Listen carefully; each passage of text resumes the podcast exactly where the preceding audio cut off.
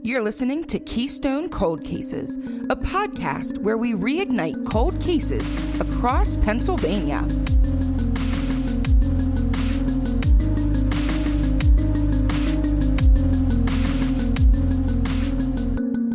Hey, it's Grace. Hey, it's Sarah.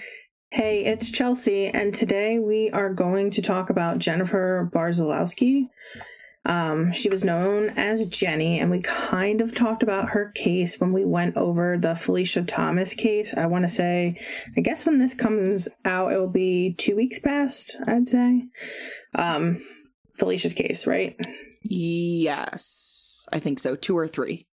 And I want to say that I really probably should have started this case off first. I went over the Felicia Thomas case, and then I remember messaging the girls and be like, This is two missing women. Why do I keep doing this to myself? And I was like, At first, I was going to do them both together, and I'm kind of glad I didn't. And the reason why I decided to do the Felicia first was because she just had so much information out there. I mean, there was just so many articles, her family constantly talking to media, putting it out there you know, doing that kind of stuff. And when I was looking at stuff for Jenny, there was like nothing, honestly. And both of them were linked together. And it kind of reminds me of a case that I did with Maria Cabuenos and Julie Barniak. And it's kind of like the same thing. Uh, Maria went missing first, and it was Julie, but Julie's overshadowed her for XYZ. And it's just kind of heartbreaking because they both matter. Why why does this happen? And it's really, really frustrating. And the thing about this is this was in the same town. They're the same people, the same community. How can one story overshadow the other? It just really confuses me. So we're gonna actually start now. I also do want to say that I was able to get in contact with family members for this case. Um, and they definitely helped fill in some blanks and give more information because, like I said, there was not a lot of information. I mean, there was obviously, I guess, articles when it happened, but over time, people were pulling the same information. And I remember some of dates were different. Like one would say the second, one would say the 12th. It was because, like, along the way, information was getting jumbled up. So it was definitely nice talking to the family. Jennifer Barzalowski went by Jenny, as we talked about. She was 18 years old and she was from the outside looking in, kind of just making all of the wrong choices. She was a dropout of Lake Lehman High School. Her sister said that she would ride the bus to school, walk in, and then turn right back around and walk right back out those doors. Jenny managed to become friends with the same party crowd that Felicia and Steve ran with. And again, if you listen to our case on Felicia, you will know that she supposedly disappeared at a party with heavy drug usage. Drug use was definitely being, you know, done within this group of people. I looked up the stats for Luzerne County and it seems that drug use was a problem at the time of Jenny's disappearance all the way until I guess present time now. In 2020, the county had 179 drug overdoses and in 2019 there were 128. For 2021 there were over 200 and currently fentanyl is 75% of the cause of these deaths. Oh my God. We definitely saw major increases during COVID with all of that. I mean, like, as you're pointing out, you know, 2019 increased into 2020, which increased into 2021. I mean, we've definitely seen that continue for sure. Oh it's yeah, horrible. It is really sad, and it, I definitely don't think it's just like a Luzerne County thing. I definitely think Oh, it's a no. U.S. problem, Yeah. a huge, huge U.S. problem. So, if you don't know a lot about fentanyl, it was first synthesized in 1960 by Dr. Paul Janssen. and at the time, it was this huge breakthrough because it was 100% more powerful than morphine. It didn't become FDA approved until 1968, but it could only be combined with. Droperidol. Damn, I was. Yep, I got don't that know wrong. why I know that. Okay, well, what you said. And um, the reason why it would have to be combined was because it was hopes that it would minimize the abuse potential. I'm sorry. What? Just why? Why?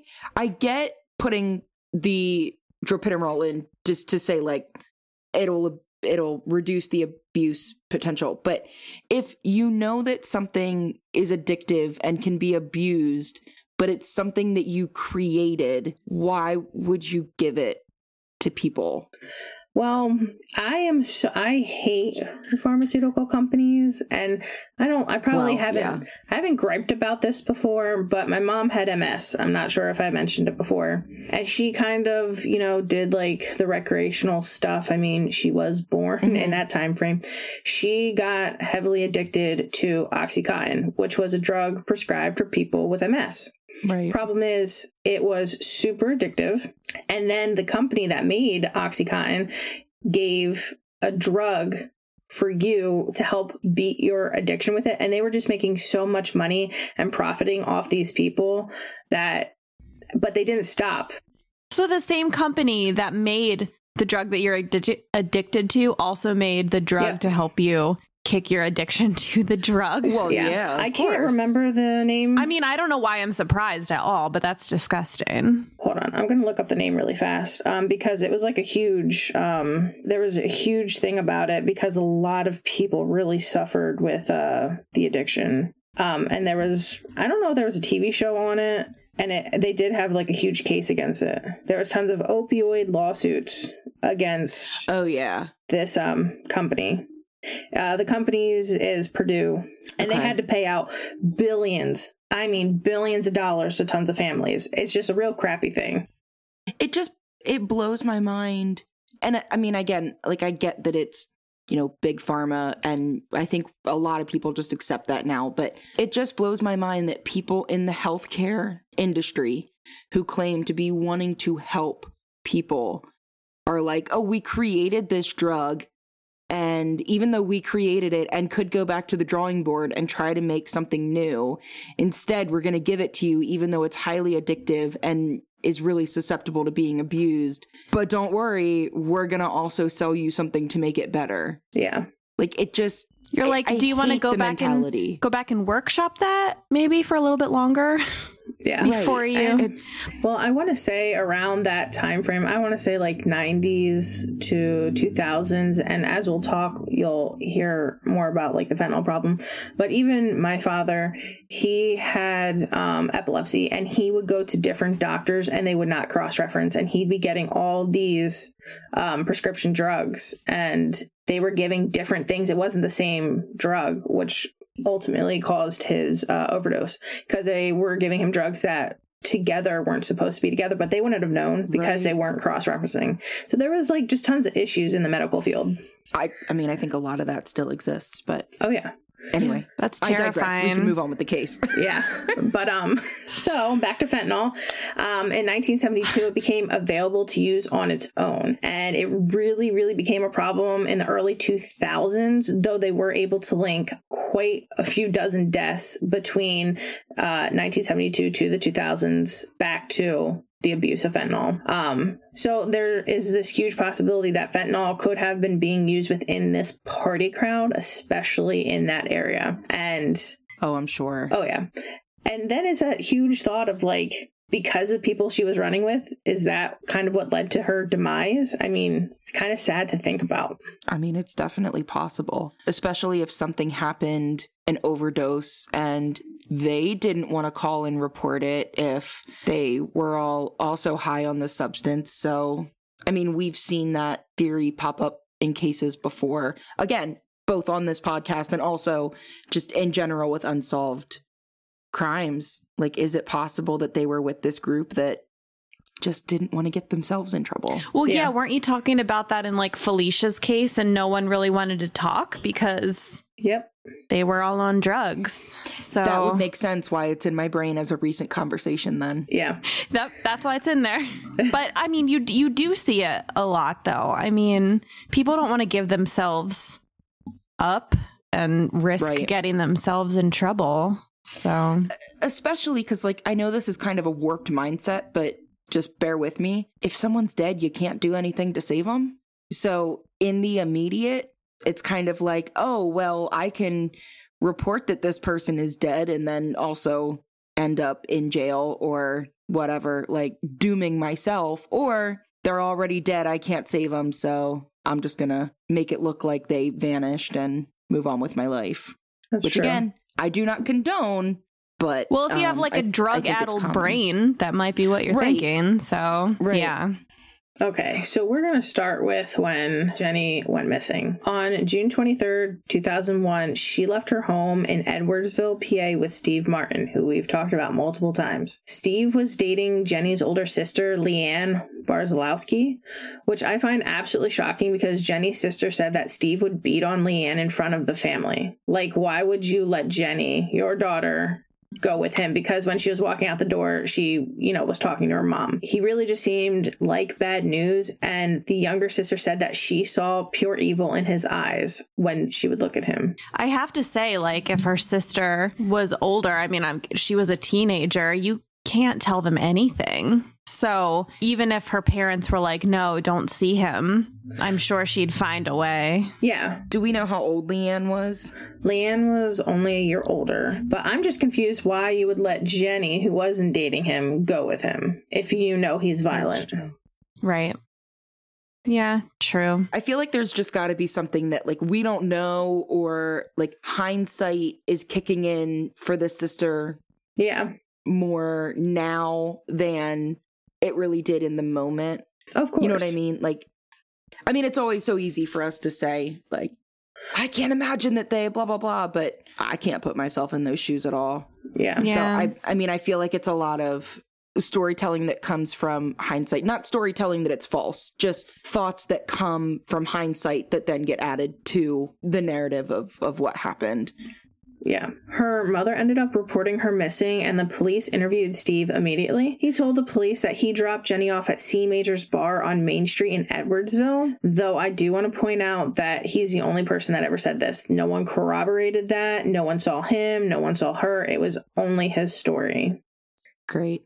Yeah, convenient. He then told the police that she would take off to go to Philadelphia and disappear for a couple of days without telling anyone. He was insistent that it was nothing more than that. And I was like super interested in knowing how she made it all the way to Philadelphia because Google Maps says the distance from Edwardsville to Philadelphia is like 140 miles, which is just under a two hour drive if there's no traffic or construction. Like that's a pretty far, far jump, you know, to run away to. Yeah. Yeah. And I also wanted to know if there was any merit to Steve's assumption, if he was just running his mouth, you know, or what. Her younger sister confirmed that Jenny would venture to Philly for drugs and would call their mother to come pick her up. And when she said it, it sounded like her mother was not always happy to get these calls. I mean, that's a far drive, four hours. Yeah, I mean, I I have a a friend who is now over a year clean and sober from meth, which is awesome. But when he was in the throes of it, I mean, uh, me, his family, uh, other friends of his would get calls like, "Oh, I'm in DC," or um, like, "I'm in Pittsburgh," or um, a couple times they were in Philly. Like, we would get these calls, and you know, there was never like, oh, yes, I want to hop out of bed and go to. But at the same time, it was like, I'm going to be pissy about it, but I'm going to do it because if I don't come get you, I don't know what the result will be. yeah. And I know, like, this friend of mine's mom went through that so much where, like, she didn't want to go get him every time. She wanted him to, like, learn a lesson that I won't always pick you up, but someone always picked him up because we were too afraid of what would happen Sure. if no one picked him up. So I totally get where her mom is coming from on that. Yeah. Since her sister was so much younger, she was unsure how she got to Philly, but she did know that Jenny did not own her own car. Mm. Jenny's older sister Leanne corroborated Steve's whereabouts after he supposedly dropped Jenny off at the bar. Steve also refused to take a polygraph test, which we do say is not the worst since they are technically not admissible in court, but it still kind of puts a bad look on him, in my opinion. Yeah, when you add it in with other things, it can definitely look fishy. If there was nothing else fishy, it would be like, meh, whatever. Like, I would refuse polygraph tests also, even if I had nothing to do with it, because anxiety is going to make my heart race at every single question and it's going to look like I'm lying constantly. But I think combined with everything else, it definitely looks Mm-hmm. not great. Yeah. After her disappearance, her family handed out and hung flyers to get any tips on Jenny's whereabouts. Her family was totally distraught. The last thing she had said to her mom, Liza, was asking her for some cigarettes. Like you never know when it is going to be the last time you will talk or deceive someone and like that's probably the last thing you want to have a conversation with like one of your loved ones like hey can I bum a cig? Yeah. And it was just so heartbreaking for them. Her family felt that the police didn't take the case seriously because Jenny was known to be into drugs. Now, we've talked about I mean all of us have talked about a case or two or we've heard it from other podcasts. It's sad. Police honestly viewed Jenny as an adult. She was 18 and could come and go as she pleased. Jenny's family did follow up on every tip that they would receive. Her younger sister recounted that the family received a tip that Jenny overdosed and her body was somewhere in, I want to say, Valenti scrapyard in Edwardsville. Now, this little sister at the time had begged to go with her mother and hadn't realized until they got there that they meant they were looking for a dead body, not like her alive. Oh. Yeah. Oh God. Yeah, and it's just traumatizing. Like you think you're gonna go find your sister, you know, live, and that's not the case. But they did not find her there. She even mentioned that the family consulted a psychic to see if they could get any more answers. And I just kind of want to put it out there as kind of like a small laughable moment because, like, trying to keep it upbeat. But when we were both trying to spell psychic, apparently we both sucked at it because we got everything other than psychic. We knew it was wrong, but couldn't figure out how to spell the damn word. I always want to put like when I spell psychic and psychology, eh, like I always want it to be a ph word. Yes. And it's not. And then autocorrect kept like changing it to something crazy, and I was like, I think we both know to what like we mean. physics. Yeah. Yes, Happens to me exactly. all the time. and finally, we're like, I know what you mean. Got it. Good. We're good. Let's let's stop that. What a time for autocorrect to be ridiculous. yeah. hmm Um. And like I said before, she was much younger, so she doesn't really remember exactly what the psychic said, but she remembers a feeling of kind of just being nervous. There was also local gossip that Steve might have concealed her body in the basement, which we did hear about with Felicia's story when she claimed she told her mom that. Right. But then there was kind of also rumors about he put her somewhere else in the house. And at the time of Jenny's disappearance, Steve was building his house. And it's important to note that he did work in construction. So, like, it wouldn't have been that hard for him, you know? Yeah, that seems huge to me. Yep. Isn't isn't there a case we talked about? Um, and maybe it's not one we covered on the pod, but just one that's fairly popular. Um, that someone went missing or was murdered by, or they suspect it was by someone whose family had a pool business, Uh, and they thought that the person might have been buried like under a pool. Oh my Do you guys have god. any idea what I'm talking about? I've Am never heard of that up? one. I haven't heard that one. Okay, maybe that's another one. But it doesn't sound too far fetched. Yeah, honestly, it doesn't sound not real. Maybe that's that's another one that like I've looked into a couple times. I mean, I've heard of one. I think the woman was like buried under like a cement patio or something like that. I, but I, I'm sure it happens. I am sure that someone out there has a clue of what I'm talking about. So I'm if anybody sure. has I don't doubt you. any clue, let me know what I'm talking about because Let Sarah know what she's talking about. listen, Brittany and Trish usually know what I'm talking about. I usually end up getting a text from one of the two of them. So no pressure, but you two need to know what I'm talking about. anyway, sorry. All good. So the family felt and still feels that really no one cares. Uh, that's kind of where they're at and where they've been. So, as we talked about before, just over three years later, Felicia went missing. Her case completely ended up overshadowing Jenny's case. And when talking to Jenny's younger sister, you could just tell there was some resentment and frustration when talking about Felicia's case and all the coverage. She said that her mother stopped talking to the media when she noticed a shift in that Jenny was kind of portrayed as a druggie and Felicia's coverage doesn't ever really mention her drug use. Uh, like we said before, both of them ran with the same crowd and both did drugs. And in Felicia's articles, it mentions that drug use was being used, but it never specifically says she was doing it. And Hmm.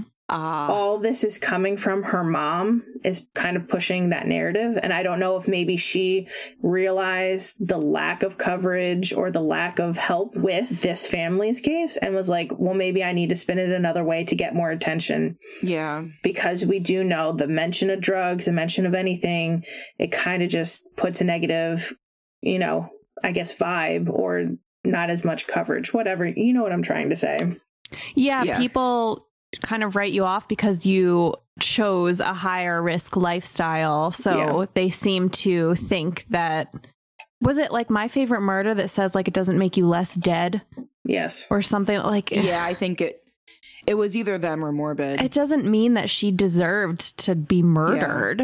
Yeah. And I feel like when there's a missing persons report, I mean, any missing persons report that comes in should be taken seriously, but I'd feel like you should almost hop a little bit faster when it's someone involved with drugs because they're more likely to be in a lot more imminent danger. Yeah. I mean, maybe not. Maybe that's just because, again, if, if you're choosing that lifestyle, you are closer to danger, but that should mean that people are faster to react to you, not slower, You'd think. if that makes sense. But Yeah. of course, a lot of people don't think that way. Yeah. Now, in the family's eyes, it almost kind of felt to them that Felicia was more important to the media and the locals than Jenny was, which is kind of like heartbreaking since they were from the same town, same community, and that is just disheartening. And now I discovered a Facebook page called In Memory of Jennifer Barzalowski, and I was just personally astonished to see almost all articles about Felicia and her mother's bestie, Judy, who we talked about before, was just constantly posting on the page just about Felicia. That's Oh. interesting. Yeah. So, Does she not have her own memorial page? Well, that that was going to be my next thing. Like, why don't you make your own? So when I was Right. researching for Felicia Thomas, she did not. Um, and one of the first things that came up for Jennifer was this Facebook page, and I was so excited. I was like, yes, because when I was looking the previous like two weeks ago. Two or three weeks ago, couldn't find anything, and I got on there, and literally all the articles are about about Felicia, or they'll like offset like a comment or two about Jennifer, but nothing as much as Felicia, and it's all posted by Judy. that's really hmm. frustrating. Yeah. It is frustrating, and I and I get it. Like they both deserve justice. I'm not saying that any, right. Right. any at all, but like create your own page. Like But when- that's almost a slap in the face.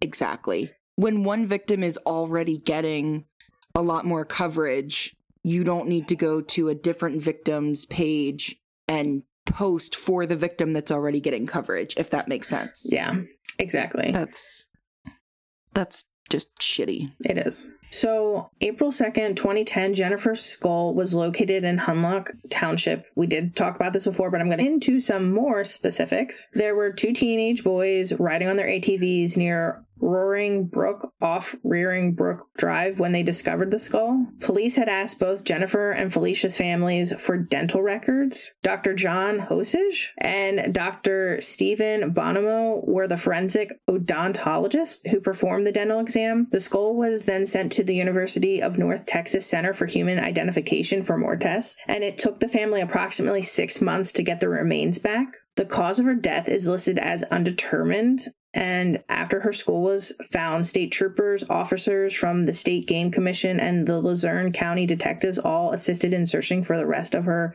skeletal remains. State police ended up taking two cadaver dogs to expand the search 1.5 miles in every direction of where the skull was discovered. And I did see there was another article that said that there were three cadaver dogs specifically from New York, but it was the only time that was mentioned, so I'm not 100% sure. But cadaver dogs were used. No other human bones were ever found in the area. Apparently, there were tons of animal bones because it was a dumping ground for animal carcasses.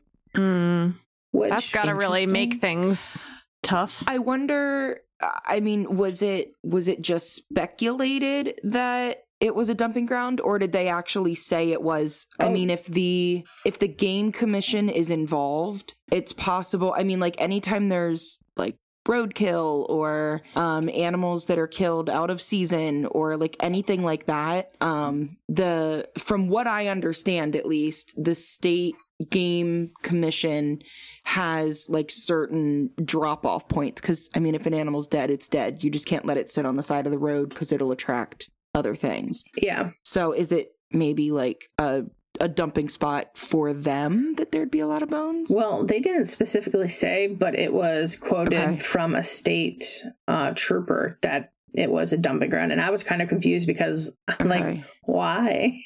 why are there so many dead animal carcasses? I, I've never heard of that before. But then again, I don't live in like that woodsy of an area. I always never, well, I guess I never thought about where roadkill goes after you I never pick it up. did either. It actually came up very recently when my husband and I were driving somewhere and we drove past like a game warden vehicle because Okay. he knows the whole emergency response world and he has a lot of friends that are cops and working toward being game wardens and all that kind of stuff. So Hmm. he is just full of this type of knowledge. And he told me that they have dumping grounds because they have to put it somewhere. So I don't know if that's the case here, but Yeah. it's a possibility. Though I'm kind of confused because I do know that this area is like approximately like a mile away from Steven's actual house. So I don't even know if it's like on his property. So then that makes me question could that be that? I don't know. I'm not sure. It's it still could be. Um and I mean as far as it being like close to his property but not completely his property. I mean like growing up my best friend's mom lived on the side of a mountain and we would always go up and sometimes we would stay on what was considered their property and other times it was what would have just been like game land, but it was part of the mountain. So it might just be like maybe his property butts up against state owned That's true. land. That's true. I feel like that might bring your property value down to be like, I live next to a uh, roadkill graveyard. So, police theorize the reason that there weren't any other bones was due to flooding in September of 2004 from remnants of Hurricane Ivan. It is possible that bones could have washed downstream from another location. They also theorize that an animal could have scattered bones, but to me, if that were the case, wouldn't there be teeth marks on the skull? And kind of wouldn't that be easy to answer? kind of a gruesome thought. Is it possible that maybe her body was disposed of somewhere and that while there was still like skin or hair as part of the head and not just the skull, that an animal dragged that part of it and that's why it would have been separate? I know Grace is like Oh, I hate it. squirming in her. I don't like the thought, but I'm just wondering if maybe that's plausible. Well, the I thing see that what you're I- saying, though. The thing that I'm confused about is because even in one of the reports, they didn't say that they saw anything that could have separated the head. They were kind of unsure because it didn't have the typical like edge marks of like a knife or whatever. So I'm just confused Mm. how her head even separated from her body, if you know what I mean. Um, I see. and if it was an animal, guess- it would have to have teeth marks, right, to separate it because it's like connected. unless it had gotten to a certain point of decomp That's I guess where true. it could easily because i mean between the vertebrae you just have um, cartilage yeah. so eventually i mean it's just cartilage is just another type of tissue so eventually that would break down and it might n- not look as much like animal bite marks in something if it's that i don't know I don't know. But it was just the skull, right? It wasn't like Mhm. vertebrae. Nope, just a Mhm. skull. Yeah. I don't. I sketch don't know. i don't like it So her older sister, Crystal Isbell, was quoted in Citizen's Voice saying, I thought it would be good, but it turned out to be worse. We only have a part of her. Having the rest of her would make it easier. It is very important to note that Jenny's skull location, as we talked about, was approximately a mile away from where Steve Martin lived. And it's just kind of like, is that a coincidence or not? Like, and if it is a coincidence, it's just bad luck for him, I guess. it's a it's a very convenient coincidence if it's a coincidence Yeah. or inconvenient for him Yeah. Jenny's family organized a memorial service that was held on April 24th, 2010 at the Emmanuel Assembly of God Church. Crystal said that the service would feature pictures of Jenny and have an assortment of yellow roses, which were Jenny's favorite flowers. Quote, We want her friends to be able to say goodbye to her. It feels right after nine years, said Crystal.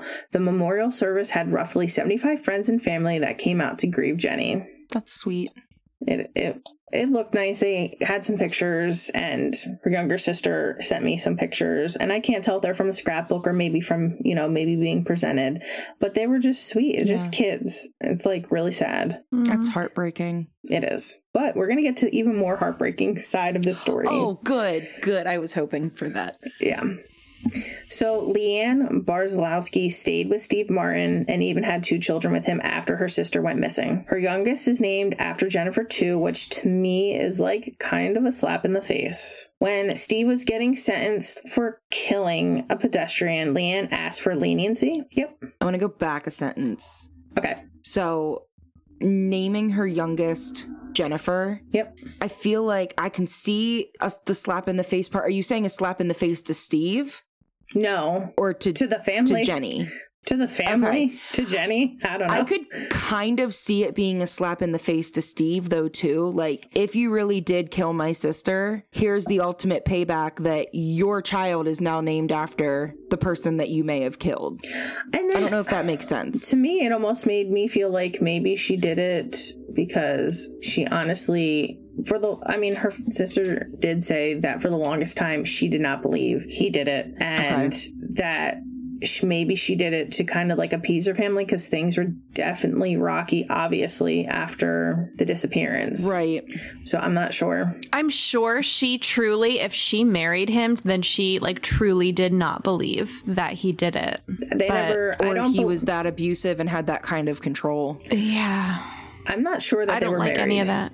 I'm not sure they were married i will say that i'm not sure about that But they stayed together. They did. Okay. Yeah, I see what you're saying. Gotcha.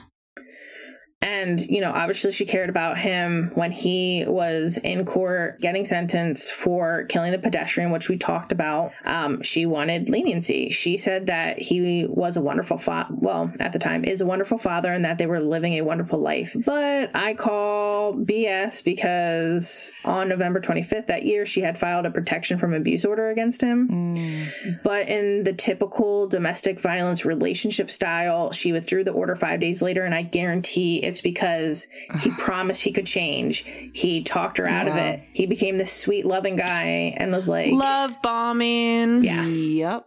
so. And sorry, real quick, could you just refresh my memory real quick? How did he kill the pedestrian? I actually found out more information about it, but I didn't know if it was pertinent, whatever. He was in a car chase with cops. And it lasted, I think, like only 65 seconds.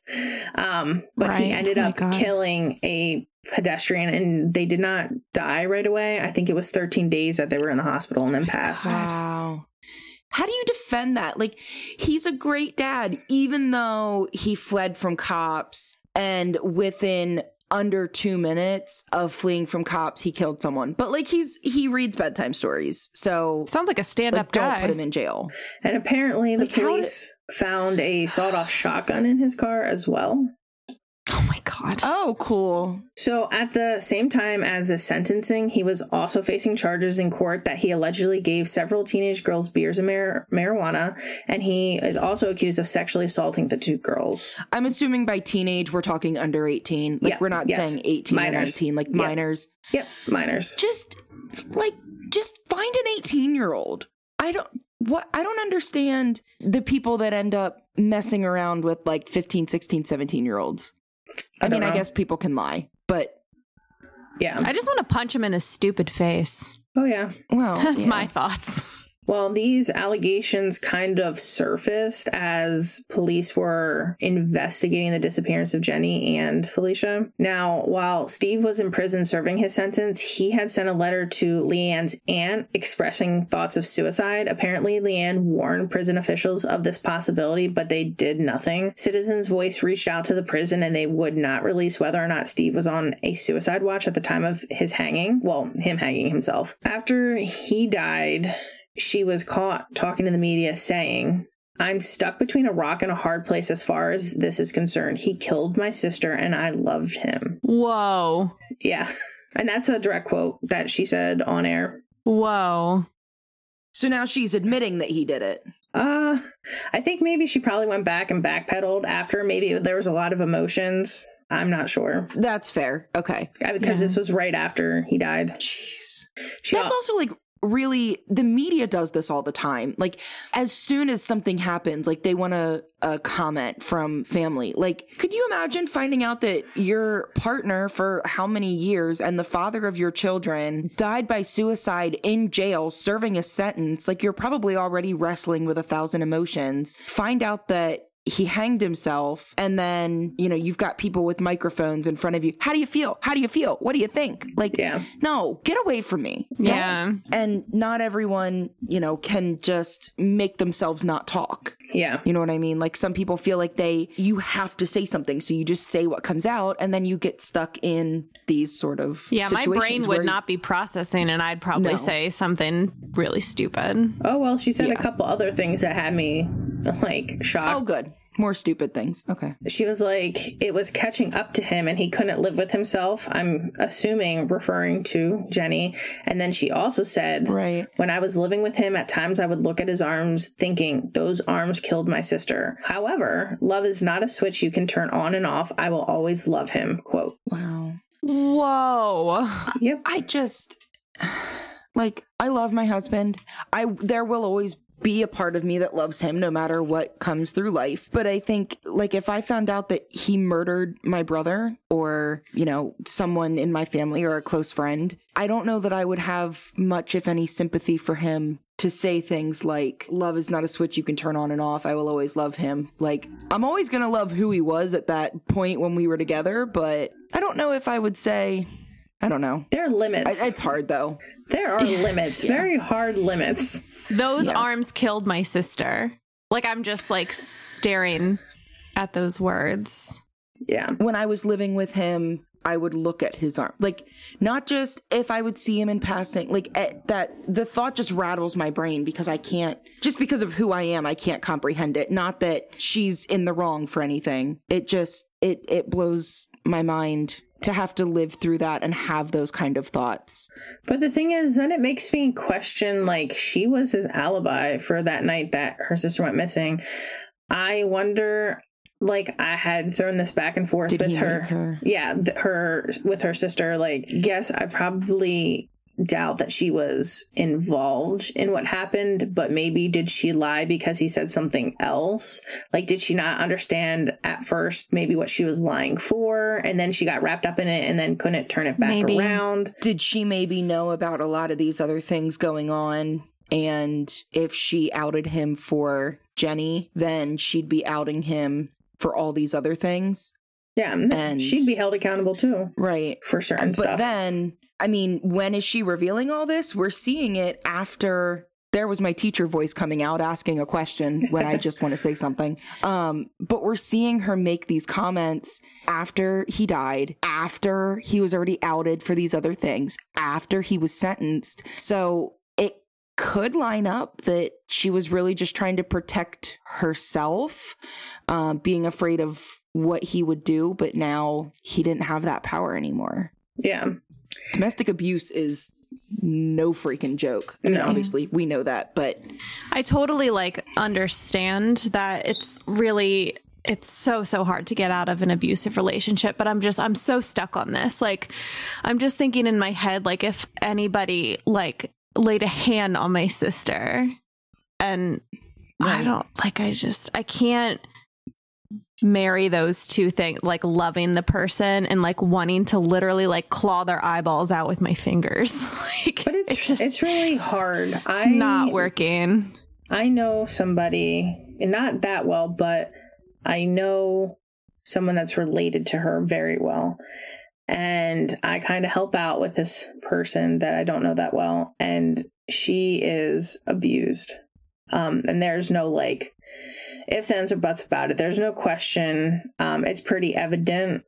And when I'm dealing with them, I guess, together, it's just noticeable. And right I Mm. think he tries sometimes to do it with me, not like hurt me or anything, but be like dominant and stuff like that. And as Amanda knows, I'm a very dominant, opinionated person. You're not going to try that on me. And I've had to have this talk with him like, I'm not scared of you. There's nothing you hold against me. Try me. Yeah. And no matter how many people just want the best for her, she just doesn't see it. And she, she might go away if things get bad, but then she comes back because those promises. And it's just so so hard and heartbreaking. And it doesn't it doesn't matter what people say or how she looks or how bad it is how much makeup or how much Right. clothing she has to wear. And it's now trickling to the um, children that they have. And their one child is just struggling so hard. And with similar things that she's seeing in the home she's doing in school. And it just is heartbreaking so Wow. I, I mean i can't even imagine what leanne was going through honestly Yeah, not at all. I mean, again, it's one of those things. It's so easy to look from the outside in and Yeah. say X, Y, and Z, but until you're there living it, nobody knows. yeah Nobody knows unless you're one of the two people in that relationship. Mhm. You have no clue what goes on behind closed doors. That's Yeah. so true. And so after these comments were kind of being made, Jenny's younger sister told me that Jenny and Leanne were like so close. Like they were only a year apart in age, like I said before, and at times they were inseparable. And like I just don't understand how like I get like Steve, I guess, is her family, but like you've had so many more years with your sis like there's not much I would not do for my sister. I just don't get it. Yeah. I don't I don't know where that like disconnect happened and it's kind of sad. Um and all of this kind of ended up ruining the entire family. Jenny had four other sisters who all loved her dearly. She had two so she was literally the middle. She had two older, two younger sisters. When she disappeared, there then became this huge strain with the family and Leanne, obvious for obvious reasons, you know. The sister I talked to said she hasn't talked to her older sister Leanne in almost 10 years. That's like a really long time Wow. And it's like it's hard because like she's still alive but things are so bad there's no Yeah. There's nothing there. After steve died leanne fell into drugs herself. She ended up moving down south. She now has five children and three have been taken from her and now live with other family in pa Mm. crystal and the other two younger sisters who i am not going to mention because they were not mentioned in any of the articles and they asked to not be mentioned they are all doing well obviously with everything considered. Um they still live in the local area of Edwardsville. Liza, Jenny's mother, committed suicide roughly five years ago. Um, oh, Oh my God. yeah. There has just been so much pain for this family, and they honestly still just want answers. And when I was talking to the little sister, like I said, I found this Facebook page, couldn't find a lot of information. I just put a post, be like, hey, I'm working on a podcast, thinking about doing this case.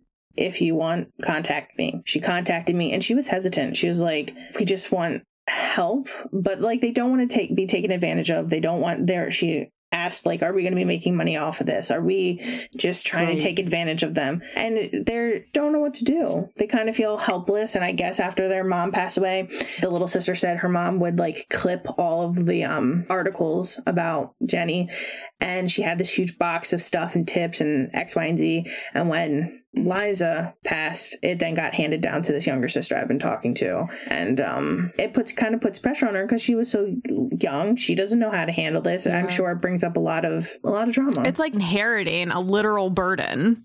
yeah. Like here, you have Yeah. to carry this now. Exactly Well, and knowing too, and and this is just kind of an assumption, but I have to think that her mother's death was motivated at least a little bit by just this lack of resolution. Maybe I'm totally off. Maybe there were other things, but I would think that you know having a daughter who you only have one bone is gone and you can't get answers, I mean, that's gotta wreak havoc. And I mean, so getting something that your mom kept that is related to something that kind of pushed her to the the point of death by suicide. I mean, I, I can't imagine the extra piece that's on top of that burden that you're inheriting, like you said, Grace. yeah and it's it's sad It's horrible. Oh my gosh. So I also really wanted to kind of know more about Jenny as a person because, as we always say, these articles really don't mm-hmm. give you that much. They give you like t- tidbits, but on smaller cases, they don't. Nothing shines through on the person. Right. And her little sister said that they actually shared the same birthday of January 14th. They were seven years apart in age and would share birthday parties together and like have the cakes and stuff. Aw. I love that. Oh yeah, it was so sweet. And I had to laugh because she's like, Isn't that crazy? And I said, Well, actually, my niece and my brother in law share the same birthday. And it's like the best like present or gift or whatever. Yeah. The big joke in my husband's family is that there's a birthday duplicate for almost everybody. Oh my goodness. Like, Wow. there's, I mean, okay, his family is huge. Like, he has like 17 cousins or something like that. So there's a lot of people to choose from. The, the pool is much larger to match birthdays up with. But every time like one of the cousins starts dating someone new, there's like somebody else in the family that has the same birthday. it's so weird. Mine is Uncle Steve. ah. Like, it's, it's just weird. My dad I and my mom's fun. brother have the same birthday. If we're if we're just sharing these anecdotes, I just wanted to be part of it. Sarah's tired and is saying whatever random things come to her brain.